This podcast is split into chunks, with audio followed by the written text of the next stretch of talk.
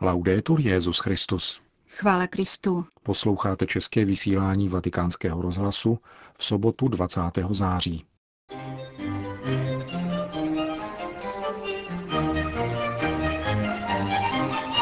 Situace na Ukrajině byla mimo jiné tématem rozhovoru papeže Františka s prezidentem Lotyšska při jejich dnešním setkání.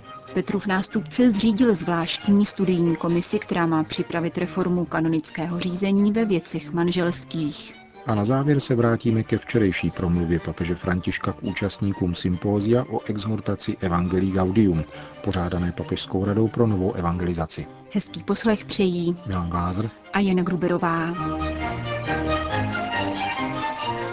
Zprávy vatikánského rozhlasu. Vatikán. Papež František dnes ustanovil zvláštní studijní komisi, která se bude zabývat reformou kanonického řízení ve věcech manželských. Jejím předsedou bude děkan tribunálu římské roty Monsignor Pio Vito Pinto a bude tvořena deseti odborníky na kanonické právo.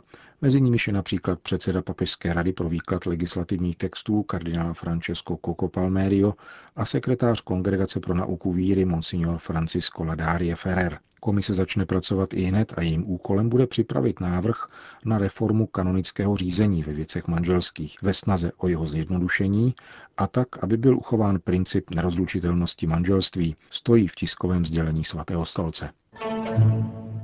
Vatikán. Petrův nástupce dnes přijal na audienci prezidenta Lotyšské republiky. Pan Andris Beržins se v Apoštolském paláci setkal rovněž se státním sekretářem kardinálem Parolinem a sekretářem pro vztahy se státy monsignorem Mambertim. Vatikánské tiskové sdělení uvádí, že během asi 20-minutového srdečného rozhovoru byly konstatovány dobré vzájemné vztahy mezi Lotyšskem a svatým stolcem, jakož i pozitivní vklad katolické církve do společnosti, zvláště v sociální oblasti a ve školství. Potom přišla řeč na interní aspekty života v této pobaltské zemi a na mezinárodní otázky oboustraného zájmu, zvláště v kontextu předsednictví Rady Evropské unie, kterou Lotyšsko povede od 1. ledna příštího roku. Zvláštní pozornost byla vyhrazena situaci na Ukrajině a bylo vyjádřeno přání, aby prostřednictvím dialogu bylo upřednostněno hledání politického řešení založeného na právu. Italská agentura ANSA dále uvádí, že lotyšský prezident pozval papeže k návštěvě svojí země u příležitosti 800. výročí této mariánské země, jak Lotyšsko nazval v roce 1215 papež Inocent III. Dopolední audience papeže Františka pokračovaly návštěvou generálního sekretáře Rady Evropy Thornbjörna Jaglanda. K obsahu setkání nebylo vydáno žádné prohlášení. V Klementinském sále Apoštolského paláce se papež František dnes znovu setkal s biskupy, které jmenoval během uplynulého roku. Tentokrát v rámci semináře, který pro ně pořádala Kongregace pro evangelizaci národů. Připravenou promluvu papež biskupům předal v písemné podobě. S uznáním v ní konstatuje, že se nedali odradit těžkostmi a výzvami nynějšího světa, které poslání biskupů stěžují, ale vkládají svoji důvěru v pána. Církev potřebuje biskupy, kteří dovedou pokleknout před druhými, aby jim mohli umít nohy, pastýře, kteří jsou blízcí lidu jako otcové i bratři a milují chudobu. Papež připomněl dnešní liturgickou památku korejských mučedníků Ondřeje Kima a druhů a vyslovil se pak na jiném místě k choulostivé otázce biskupů v Číně. Jak bych si přál, aby mohli být na dnešním setkání přítomní biskupové jmenovaní v Číně v posledních letech, Posteskl si a dodal. V hloubi srdce však doufám, že tento den není daleko a chci je ujistit nejenom solidaritou svou a naší, ale i celého světového episkopátu, aby ve společné víře pocítili, že navzdory pocitu osamocení, který na ně může doléhat, převažuje jistota, že jejich soužení přinese velké plody jejich věřícím, spoluobčanům a celé církvi. V závěru své promluvy papež František vybízí nové biskupy k modlitbě za nadcházející zasedání biskupského synodu o rodině, protože rodiny jsou základem evangelizace. Poslední v řadě dnešních dopoledních papežových audiencí bylo setkání s prezidentkou Argentiny Kristínou Fernández de Kirchner. Po soukromém asi 15-minutovém rozhovoru s ní papež se trval také s ostatními členy oficiální prezidentské delegace svojí vlasti. Setkání pak pokračovalo společným obědem v refektáři domu svaté Marty. Itálie. Severoitalská diecéze Como dnes oslavila beatifikaci své rodačky, sestry Giovanniny Frankiové. Na mši svaté v Komské katedrále papeže Františka zastupoval kardinál Angelo Amato, prefekt kongregace pro blahořečení a svatořečení. Novou blahoslavenou přiblížil také posluchačům vatikánského rozhlasu. Nacque a Como nel 1807. Giovannina Frankiová se narodila v Komu roku 1807 v jedné z nejbohatších místních rodin. Navštěvovala kolej sester vizitantek a připravovala se na manželský život, kterému ale zabránila předčasná smrt jejího snoubence. V blahoslavené to vyvolalo živou touhu po apoštolátu, katecheze a milosrdné lásky. Brzy poté, co jí zemřeli také oba rodiče, se díky zděděnému majetku horlivě věnovala službě nemocným a chudým.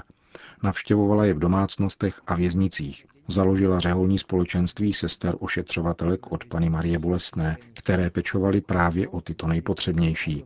Matka Giovannína zemřela 23. února roku 1872 při epidemii černých neštovic v Komu, poté co se nakazila při obětavé službě nemocným. Uvedl kardinál Angelo Amato. Blahoslavená nabídla svůj život jako výkupnou oběť za záchranu města Como před epidemií. Podle dobových dokumentů od dne její smrti skutečně nebyla zaznamenána další úmrtí na pravé neštovice. Ženská kongregace dnes pokračuje v charitativním díle své zakladatelky nejenom v Itálii, ale také ve Švýcarsku a Argentině. 2000 pastoračních pracovníků ze 60 zemí celého světa se v těchto dnech zabývalo apoštolskou exhortací papeže Františka Evangelii Gaudium. Svatý otec účastníky setkání organizovaného Papežskou radou pro novou evangelizaci pozdravil v pátek odpoledne ve vatikánské aule Pavla VI. Jeho promluvu si nyní můžete vyslechnout. Voi lavorate nella pastorale in diverse chiese del mondo Pracujete v pastoraci v různých světových církvích a tady se scházíte ke společnému zamyšlení nad pastoračním projektem, který obsahuje apoštolská exhortace Evangelii Gaudium. Sám jsem skutečně napsal, že tento dokument má programový význam a závažné důsledky. Jinak by to ani nemohlo být, když se jedná o základní poslání církve, tedy hlásání Evangelia. Jsou však chvíle, kdy toto poslání nabývá na větší naléhavosti a kdy je nutné se znovu chopit naší zodpovědnosti. Na mysl mi přicházejí zejména slova z Matoušova Evangelia, kde se říká, Ježíš, když viděl zástupy, bylo mu jich líto, protože byli vysílení a skleslí jako ovce bez pastýře. Kolik lidí na existenciálních periferiích našich dní je vysílených a skleslých a čekají na církev, čekají na nás. Jak se k ním dostat, jak s nimi sdílet prožitek víry, boží lásky, setkání s Ježíšem, v tom spočívá zodpovědnost našich společenství a naší pastorace.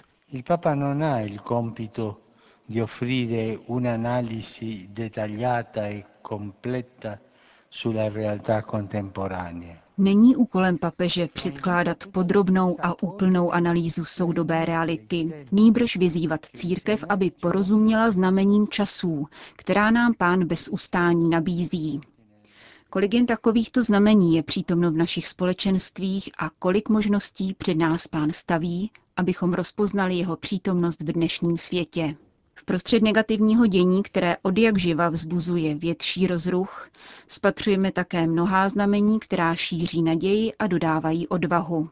Tato znamení, jak říká Gaudium et Spes, je třeba posuzovat ve světle božího slova. Teď je ta doba příhodná, Nyní nastala chvíle konkrétního úsilí a toto je kontext, ve kterém jsme povoláni pracovat, aby rostlo Boží království. Kolik chudoby a samoty bohužel v dnešním světě vidíme. Kolik lidí žije ve velkém utrpení a žádají církev, aby byla znamením pánovi blízkosti, dobroty, solidarity a milosrdenství. Tato úloha náleží zejména všem těm, kteří nesou zodpovědnost v pastoraci, biskupovi v jeho diecézi, faráři v jeho farnosti, jáhnům v jejich službě milosrdné lásky, katechetům a katechetkám v jejich službě předávání víry. Tedy všem, kteří jsou svou prací v různých pastoračních oblastech povoláni k tomu, aby rozpoznávali a četli tato znamení časů a tak na ně mohli moudře a velkoryse odpovídat. Když na nás doléhají mnohé pastorační nároky a mnohé žádosti mužů a žen, hrozí nám, že se vylekáme a uzavřeme v postoji strachu a obrany. A odtud povstává pokušení vlastní dostatečnosti a klerikalismu, onoho zakódování víry do pravidel a nařízení tak, jak to v Ježíšově době dělali učitelé zákona a farizejové. Budeme sice mít všechno jasné a uspořádané, ale věřící a hledající lid bude dál hladovět a žíznit po Bohu. Už jsem několikrát říkal, že mi církev připomíná polní nemocnici s mnoha a mnoha zraněnými. Chtějí po nás to, co lidé chtěli od Ježíše, tedy abychom jim byli na blízku. A s tímto postojem učitelů zákona a farizejů jim nikdy, ale nikdy nepodáme svědectví blízkosti. Ještě další slovo mne vede k zamyšlení. Je to Ježíšovo vyprávění o hospodáři, který potřebuje dělníky na svou vinici a v různých hodinách vychází, aby je povolal. Nevyšel pouze jednou. Ježíš v podobenství říká, že hospodář vyšel nejméně pětkrát. Z rána v devět, v poledne, ve tři a v pět hodin odpoledne. Na vinici byla spousta práce a onen pán strávil téměř celou dobu tím, že chodil po ulicích a náměstích své vsi a hledal dělníky. Pomyslete na dělníky poslední hodiny. Nikdo je nenajal a kdo ví, jak se asi cítili. Věděli totiž, že na konci dne domů nepřinesou nic, aby dali dětem jíst. Všichni zodpovědní v pastoraci si toto podobenství mohou vzít za krásný vzor. Vycházet v různých denních hodinách, abychom potkávali lidi hledající pána vyhledat nejslabší a nejnuznější lidi, abychom je podpořili tím, že se budou cítit užitečně na pánově vinici, byť by to bylo jenom na hodinu. Un altro aspetto.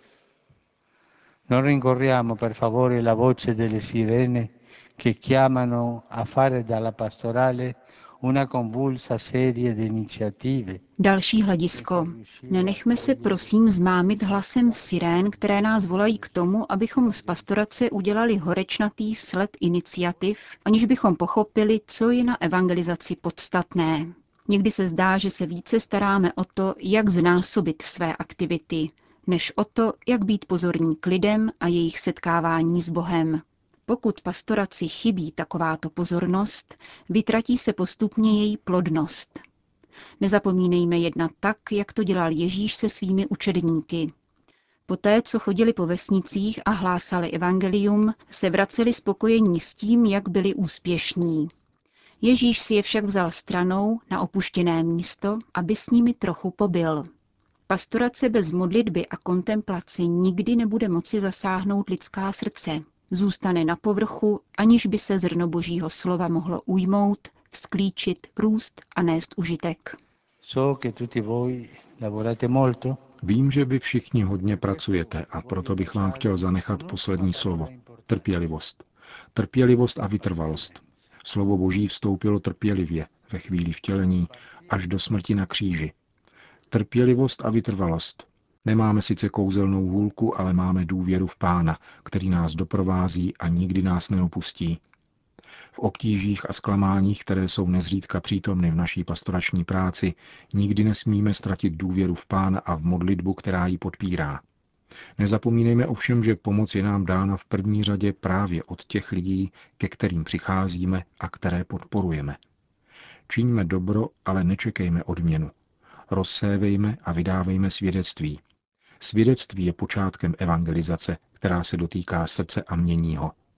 Slova bez svědectví nikam nevedou a k ničemu neslouží. Svědectví je nosné a dodává slovům platnost. Děkuji za vaše úsilí. Žehnám vám a prosím, nezapomínejte se za mne modlit. Musím totiž hodně mluvit, tak abych i já vydával trochu toho křesťanského svědectví. Grazie.